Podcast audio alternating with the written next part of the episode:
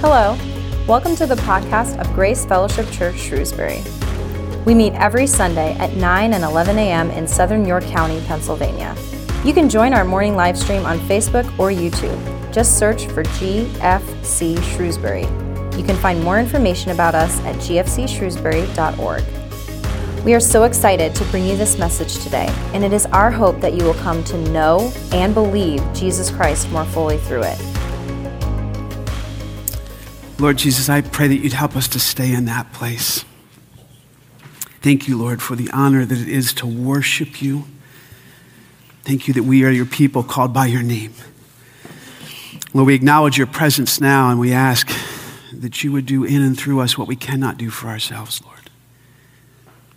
We thank you that you are faithful. We thank you that your love endures forever, and we thank you that it is your love that compels us, Lord God, to return to you. For your promise is, if we return to you, you will return to us. So we lift this morning to you, and we ask in the precious name of Jesus that you would speak to our hearts, God. We know that you are a God who speaks heart to heart. Awaken us in our inmost being, Lord God. Help us to understand the depth of your love for us. For if we do, if we even taste of it, Lord God, surely we will never be the same. Thank you so much for your faithfulness to us. We pray this all in the precious name of Jesus, our Lord and Savior, and all God's people said, amen. Amen. Very excited to be with you today as we um, partake of communion. So I am going to be guiding us today in communion. If you do not have your little communion cup, um, go ahead and raise your hand, and then one of these gentlemen would be kind enough to get you one for sure. Um, these are little self-contained cups. We have a couple over there. Anybody else over here? And uh, we'll take that later on in today's service. This has been a, a great innovation in the age of COVID that we're seeing here. So today I'm going to be talking to you about blood covenant. And uh, I want to give a little parental warning today. Um, there are a couple things that I'm going to be talking about for parents that you just might need to be aware of. There is going to be a brief discussion of human sexuality. I just want you to know that. And then also I'm going to be showing a video prior to communion that has some images from the Passion of the Christ in it. And these images are, are pretty graphic. So just for parents, I want you to know that ahead of time so that you can decide what's best for your child. Those of you online were not able to show the video to you online, so you will have a break in the message today, in the service today, and that'll be an opportunity for you to take a communion medica- meditation. Not a medication. Maybe I need a little medication, Tom, don't you think? Yeah, uh, take a communion meditation uh, for those six minutes during the service.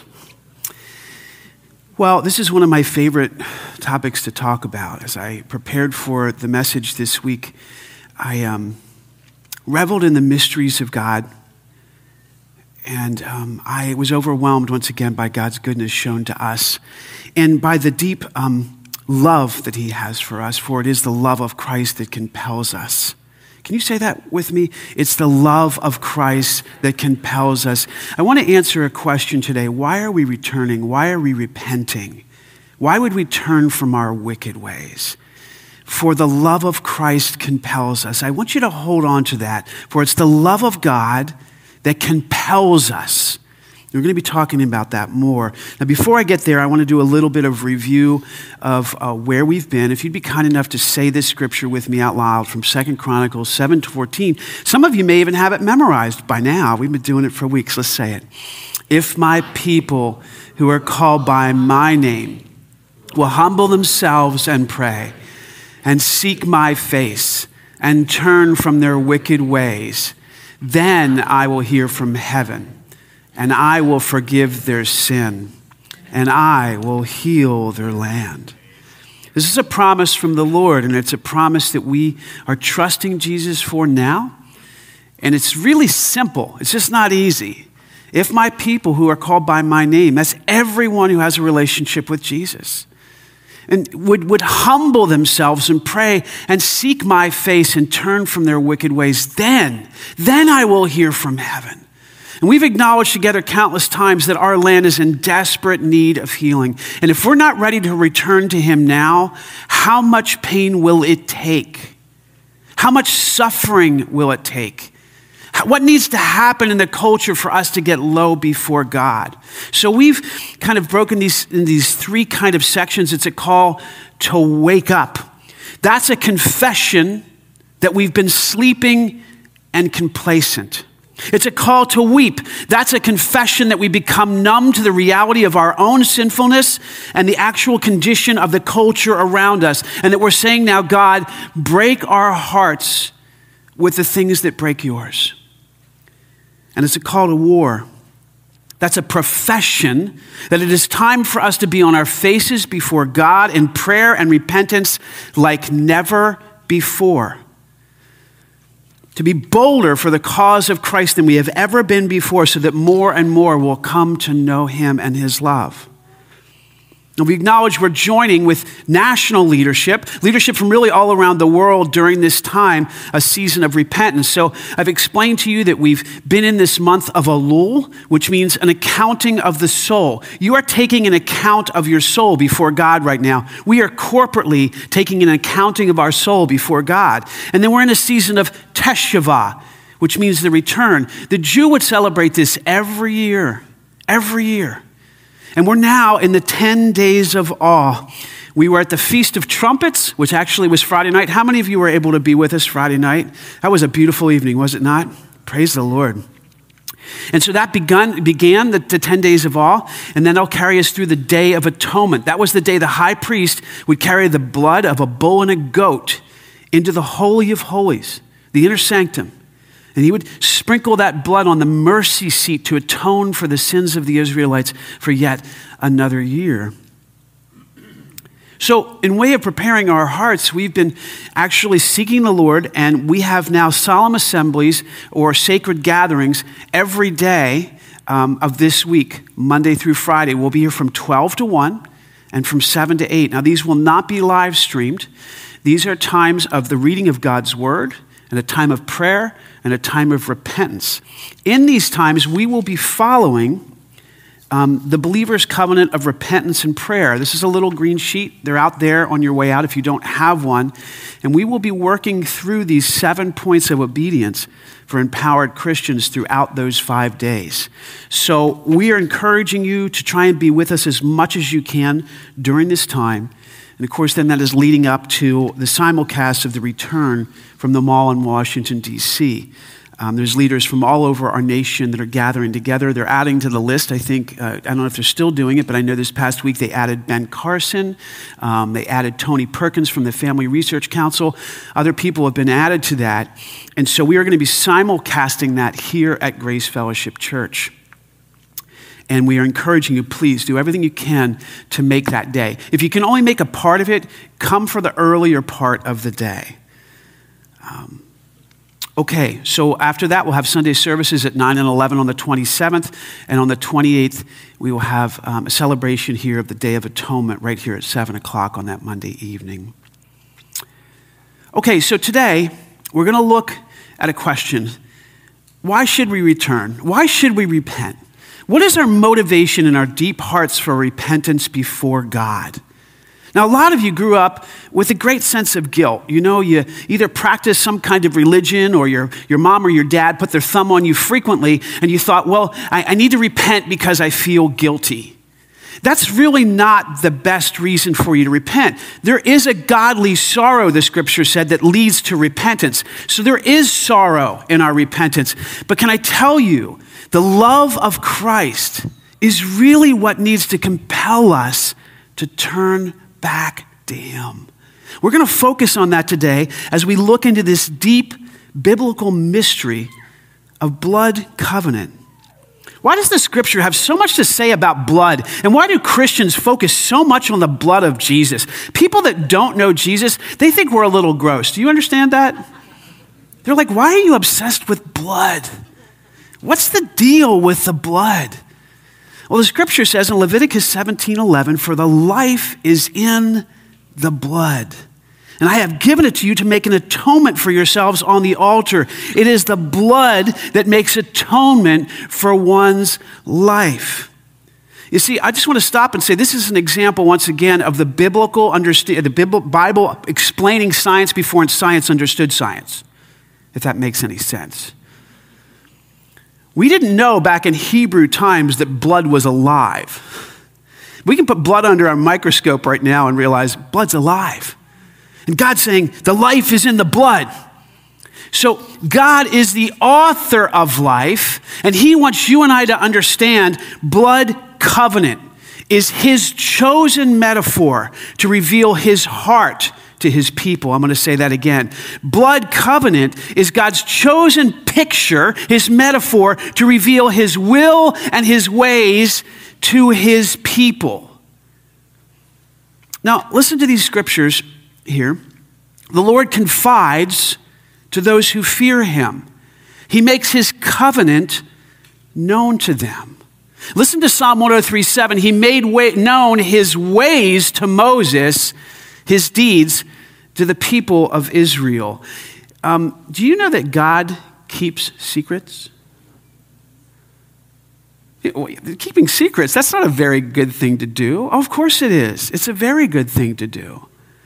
Do you know, I don't know, at times when you've actually dug into a good book, maybe it's a book that's a little heady and you're mining for jewels, right? And you're kind of reading and you're letting God kind of speak to you and, you, and all of a sudden a light bulb goes off, right? A secret has been revealed to you. God has revealed something to you that was locked up by his grace and for his glory. Through his spirit, he's revealed things to you. He's pulled the scales from your eyes.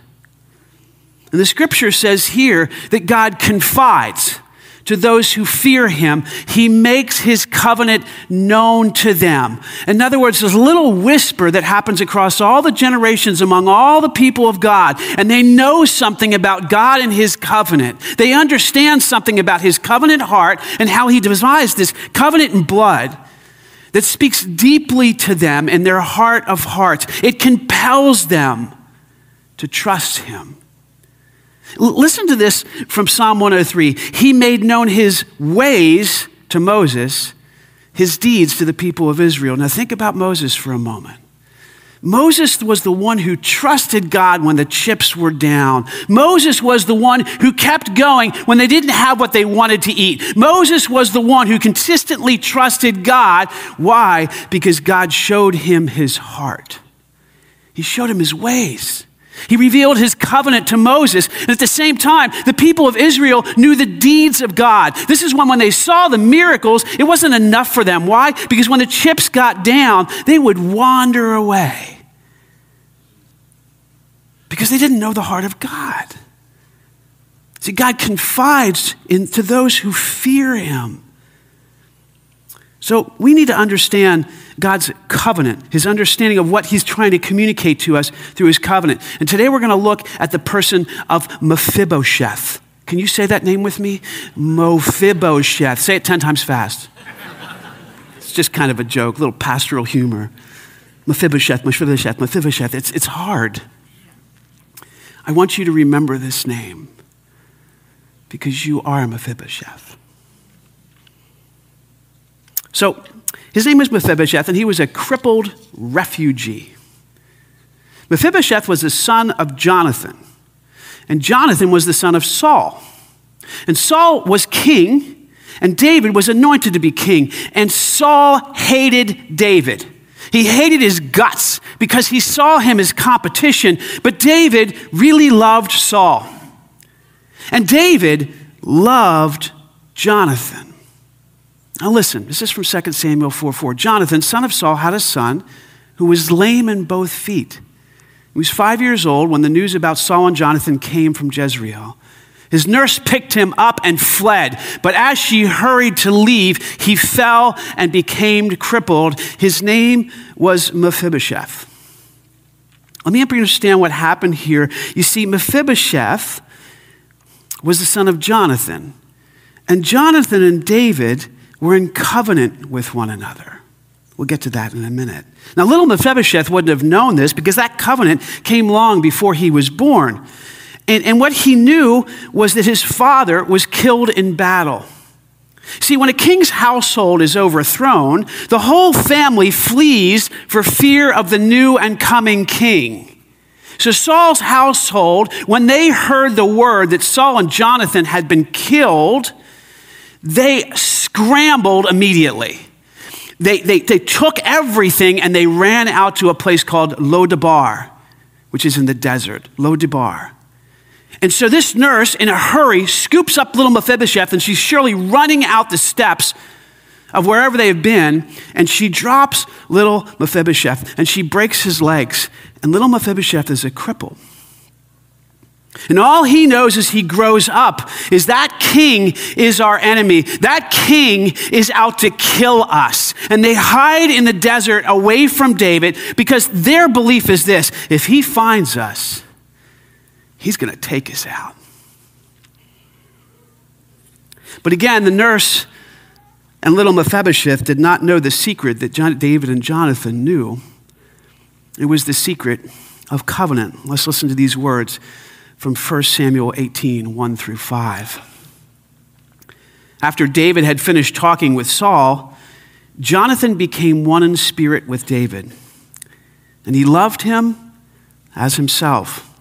And Jonathan made a covenant with David because he loved him as himself. Jonathan took off the robe he was wearing and he gave it to David, along with the tunic and even his sword, his bow, and his belt. Now that doesn't sound... Well, okay, so he gave him his clothes and he gave him his belt and he gave him some weapons. What's the big deal? This is a huge deal. This last line points to only one of the steps in what was a known covenant ritual during that time for the Hebrew. Well, let's just talk first quickly what, what a covenant is. Okay, a covenant is a blood bond for life or death between two parties.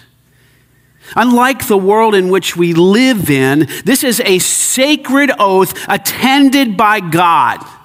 And it is always done by the shedding of blood. You never get out of this, so you never enter into it casually.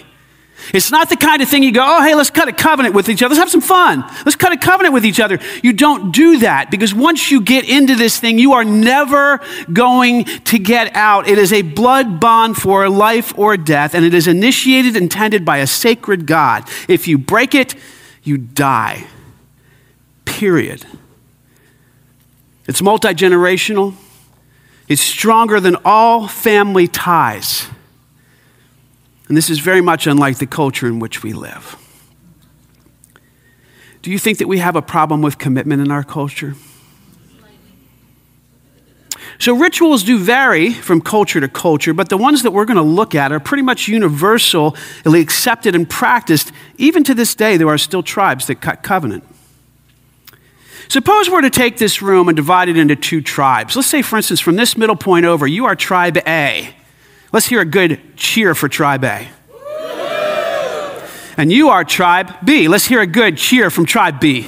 And you online, just pick a side, A or B, okay? So A and B are warring tribes. Y'all don't get along. You fight each other.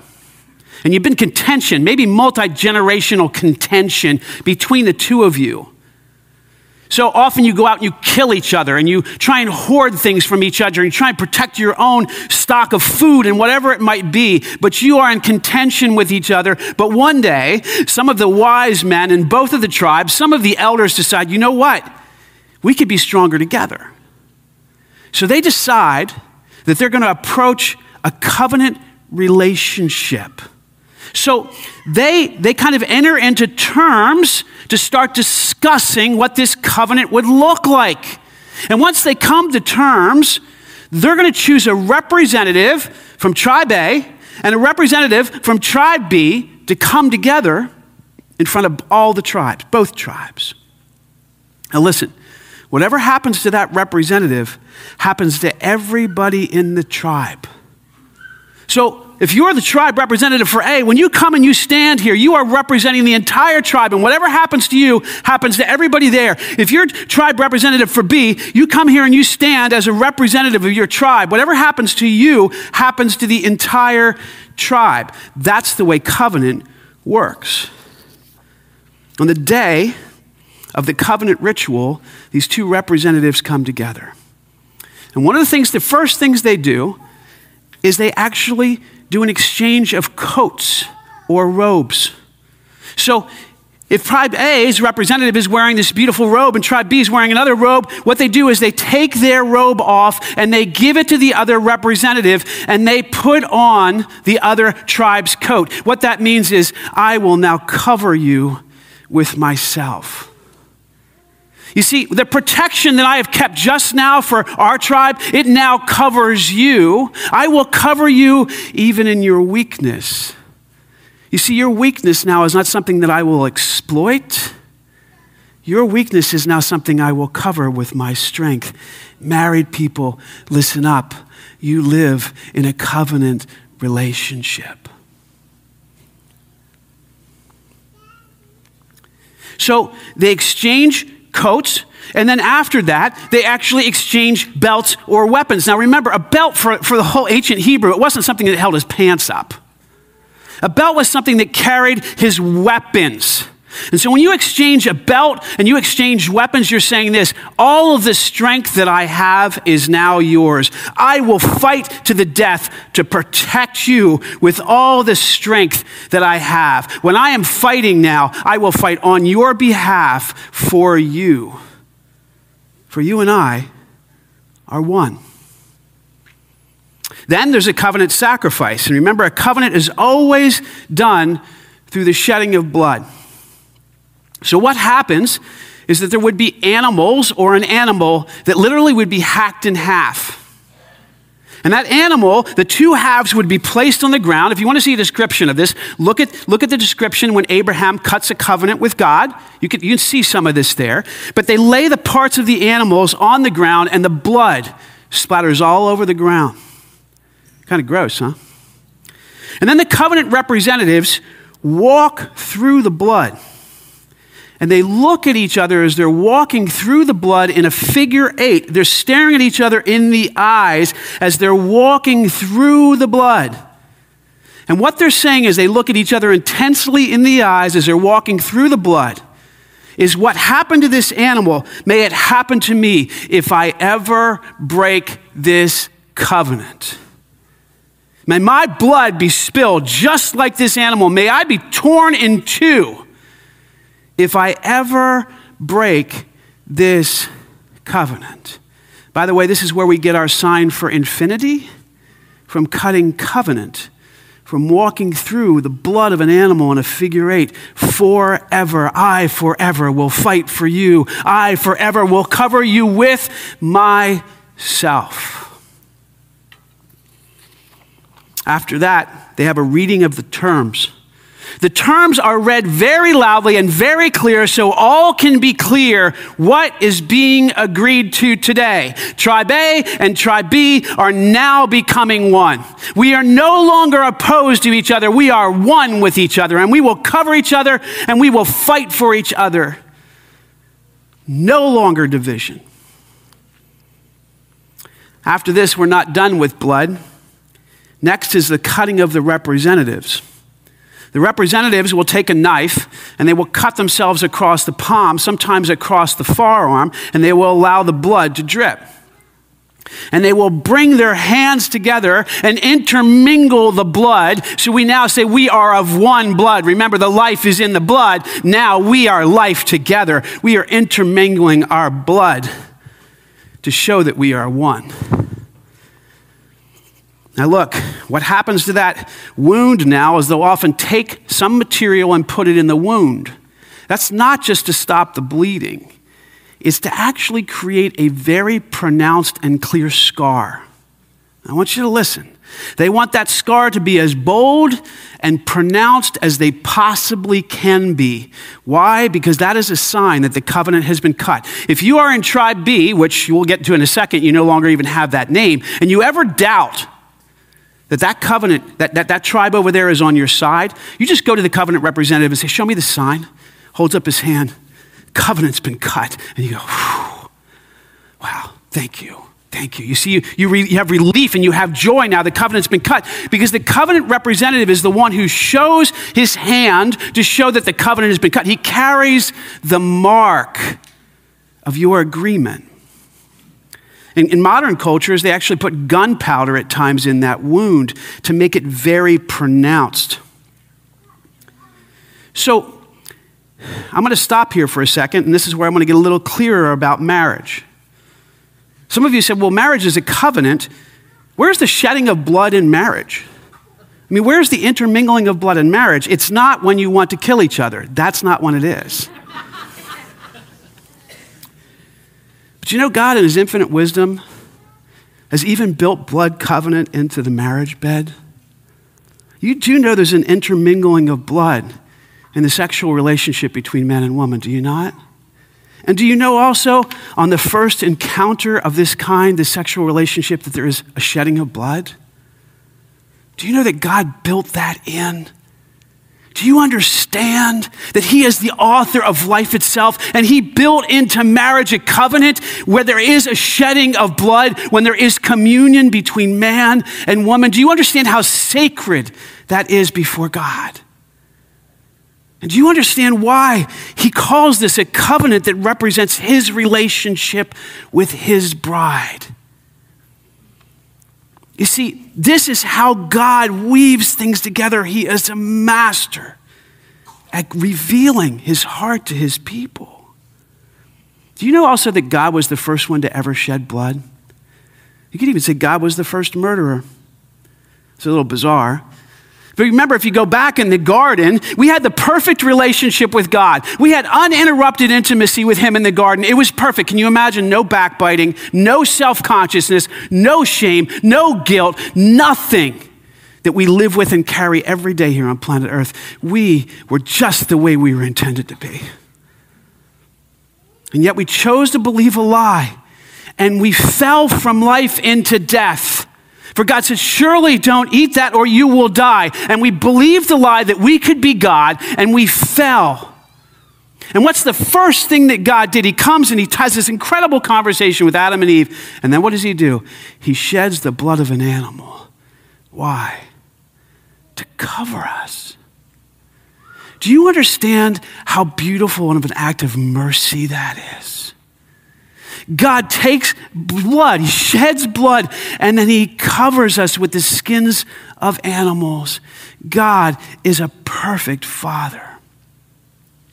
So these representatives now, we can come back to that. If anybody ever questioned the covenant, they could just hold the hand up and say, look, it's been cut, here it is, and there would be a deep sense of relief and joy when that happened. Now they join the names of both of the tribes. So you're no longer tribe A and you're no longer tribe B, but now y'all, or tribe A B. Can I hear it from tribe A B? Yeah. yeah, see, that's everybody. You're all together. You're one now. You've joined names. Now realize what happens. God cuts covenant with Abram, and what does he do? He changes his name. Now, it's not that he just changes his name. He gives him part of his own name, Yahweh. He changes Abram's name to Abraham.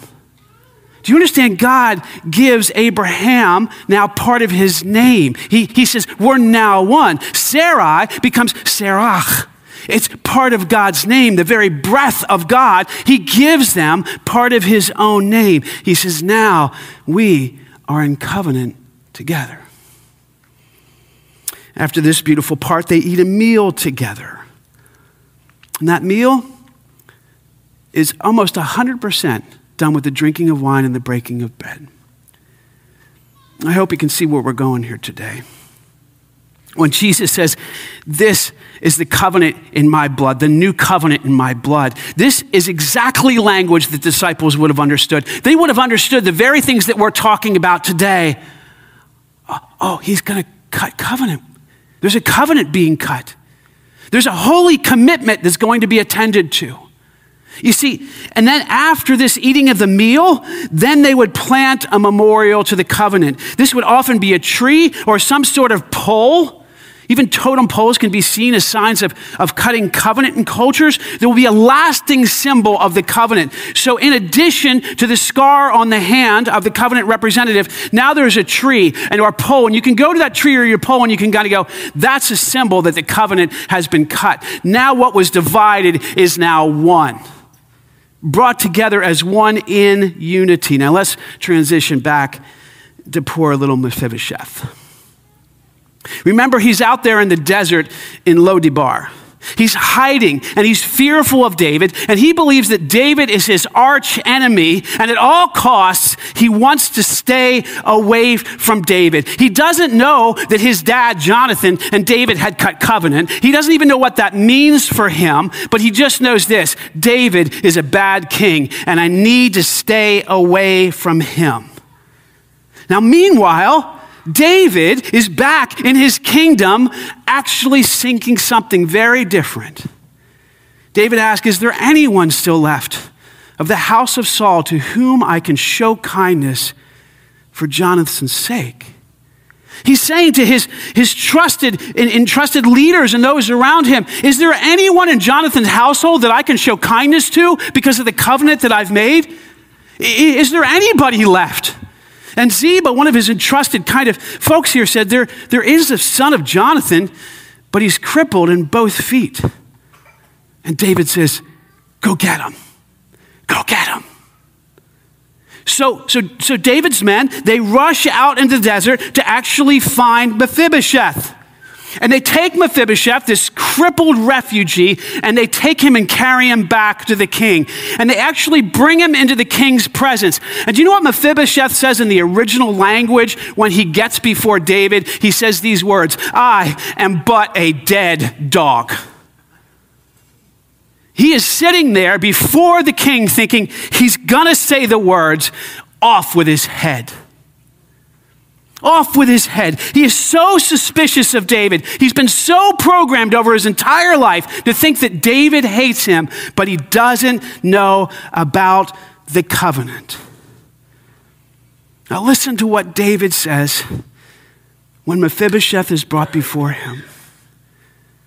Don't be afraid, for I will surely show you kindness for the sake of your father Jonathan. I will restore to you all the land that belonged to your grandfather Saul, and you will always eat at my table. Can you imagine being Mephibosheth? Can you imagine him? What did you just say? He's trembling before him. He's waiting for him to say, off with his head. And David basically says, where have you been? I've been looking for you everywhere. Everything I have, up to half of my kingdom, is now yours because of the love that I had for your father and because of the covenant that was cut on your behalf. You now are going to eat at my table every day. Can you imagine the shock in this man's soul? Can you imagine being conditioned all your life to distrust someone and then realize that their heart was really for you the whole time? Listen very carefully. Mephibosheth did not repent, change his mind about David until he saw how much love David had for him. He didn't repent and then see. He saw and then he repented. He saw the heart of the king, and then he changed his mind. He saw the love in David's eyes and the sacrifice that David made for him, and then he changed his mind. Listen, your repentance, my repentance, always begins with a change in your mind about who God is. Always. And you and I must know the heart of God. Listen to this quote from Romans two four. Or do you show contempt for the riches of his kindness, tolerance, and patience, not realizing that it's God's kindness that leads you to repentance? You may have guessed it already, but Mephibosheth is a picture of us. He's broken, he's beaten up by the world. And he attempts to run away from a good king. That sound familiar to any of you? He doesn't know the heart of David. You know what? So many of us are deceived into thinking that God's heart is not for us, and so we run and we do things our way. The covenant commitment he had made on his behalf, we're convinced that God is going to drag us off to some malaria-filled swamp somewhere or say, off with his head, off with her head. And God's saying, no, I've been looking for you everywhere. Everything I have, up to half of my kingdom, is yours. And we realize that God is not who we thought he was. He's filled with love that lasts forever for you and for me. He is filled with kindness. And the response to God's kindness is our repentance. Okay, so who's our covenant representative? You may have guessed it's Jesus Christ himself. You see, when he's walking to Gethsemane, you're right there with him. He's walking there for you. He's representing you because he's become one of us. He's about to cut covenant with God the Father on our behalf. He takes off our filthy and ragged coat, and he puts on us his robe of righteousness. He takes away our infirmities and our weaknesses, and he gives us power and authority for the kingdom of God. He gives us his full armor, the helmet of salvation, the breastplate of righteousness. He gives us every single piece that we need. He gives us the power of his Holy Spirit. He literally sheds his own blood as the Lamb of God for us, as a substitute for us. What we deserved, he took upon himself, and by his stripes we are healed. What are the terms of the covenant? Well, we give him all of our sin, and he gives us riches and blessing. Instead of judgment, we now have acceptance. Instead of death, we now have life. Instead of curses, we now have blessings. Instead of law, we now have grace. Instead of distance from God, we now have intimacy with God the Father. And instead of hell, we now have heaven. Instead of being orphans, we are now sons and daughters of the Most High God. He who became sin for us has now given us the righteousness of God. And he gave us eternity with himself. What is our response to that? What is our response to that? You see, all we have to do is believe and receive. That's what we have to do. We have to believe in the name of Jesus Christ. Everyone who calls on the Lord Jesus Christ, the scripture says, will be saved. Period. Well, well, can't we do more? No, not to be saved. You know, Jesus is talking to those, those guys like us, the disciples who think that life is really about jumping through a bunch of hoops. And they come to him and they go, must, what must we do? What must we do, Lord, to do the works that God requires? Do you hear that? They're doers and they're workers. Lord, what must we do to do the work that God requires? What's our part in the covenant? And Jesus says the work of God is this: to carry around a big Bible and memorize all kinds of scriptures. Didn't say that. The work of God is this, is to pontificate religious hatred to the people around you. He didn't say that. He didn't say, make sure you wear a cross. He didn't say that. He didn't say anything except this. The work of God is this: to believe in the one whom he has sent. Period. What? You mean all I got to do is believe and receive? That's it. You're forgiven one hundred percent because your covenant representative went to Golgotha for you, and he died for you. He cut covenant for you so that you now can be one with God, at peace with him forever. And folks, listen to me. If human beings are committed to this kind of thing, how much more is God committed to his word? He shed his own blood for you. But I want to draw you back to the living reminders of covenant. I want you to understand something, that that scar means something to people. That just doesn't mean to us. But do you realize that Jesus chose to remain, he chose to retain certain scars on his body? I think it's very peculiar that he would choose to retain certain scars on his body. He was beaten to the point of being unrecognizable. He was flogged, where pieces of rock are tearing flesh away from his body down to the bone. He was probably one of the most dismembered and beaten people ever. And yet he chose to retain certain scars. Remember Thomas, right? Remember, he's the one who doesn't believe. And remember, on the evening of that first day of the week, when the disciples were together and the doors were locked for fear of the Jews, and they're wondering, what happened? What went down? Jesus came and stood among them. He's here. He's here. And he said, peace be with you. And after he said this, he showed them his hands. And the disciples were overjoyed. Do you understand? Jesus himself was saying, the covenant was cut. It is finished. You now belong to God. And I have taken away every sin for you. I have cut covenant for you, little Mephibosheth. Not only did Jesus show his hands so we could take great relief in the truth that the covenant is finished, but he climbed the hill to Gethsemane and he planted a tree as a memorial to his love. To the extent to which love would reach down and seek out and save poor little Mephibosheths like us, broken poor refugees who now have become heirs to the kingdom of God. Listen to these words from Colossians two. When we were dead, God made us alive in Christ. He forgave us all of our sins, having canceled the written code with its regulations that was against us and that stood opposed to us. He took it away, nailing it to the cross, and having disarmed the powers and the authorities, he made a public spectacle over them, tri- triumphing over them by the cross. You see, our cross is the living reminder that Jesus Christ cut covenant for you.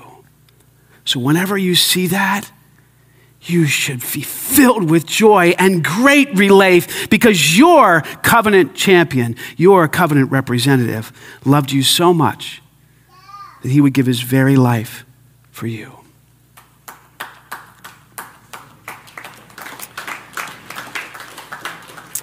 Today we're going to take a covenant meal together.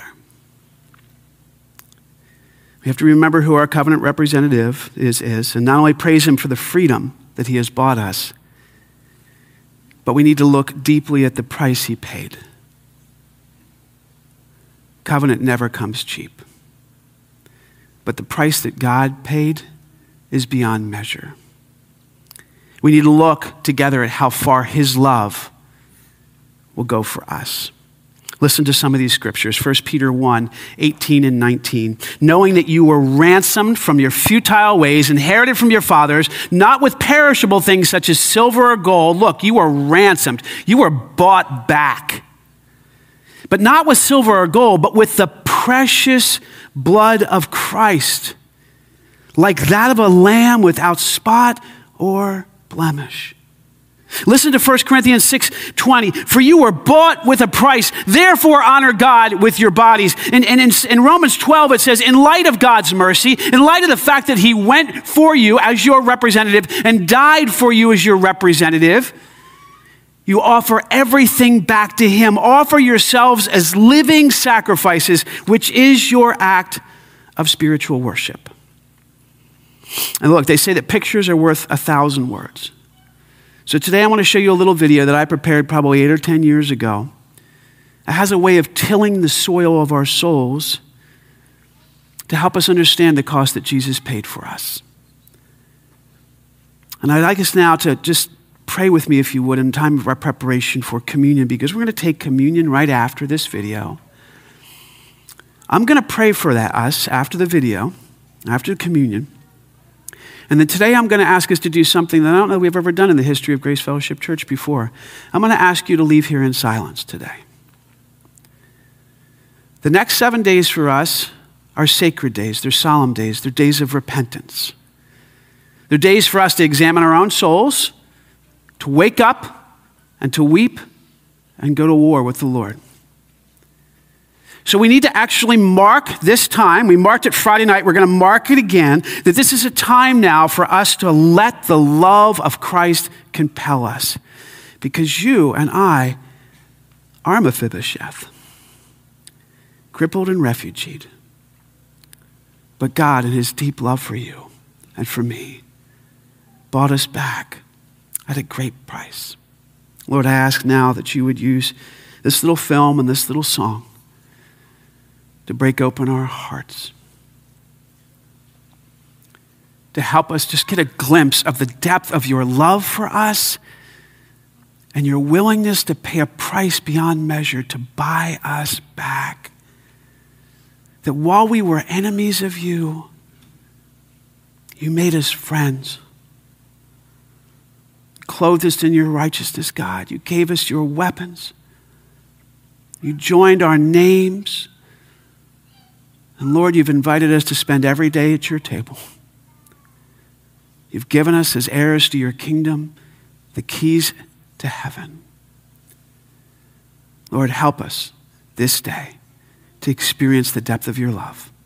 And let that love compel us to live our lives different, differently from this day on. In Jesus' name, amen. We hope you enjoyed this message. You can find more like it on our website under sermons. To keep up to date with our sermon series, hit the subscribe button in your podcast host and follow our social media pages. Just search for G F C Shrewsbury on the platform of your choice. If you're looking to connect with us further, then you can email us at connect at g f c shrewsbury dot org. We will be back next week with another message. We hope to see you again soon.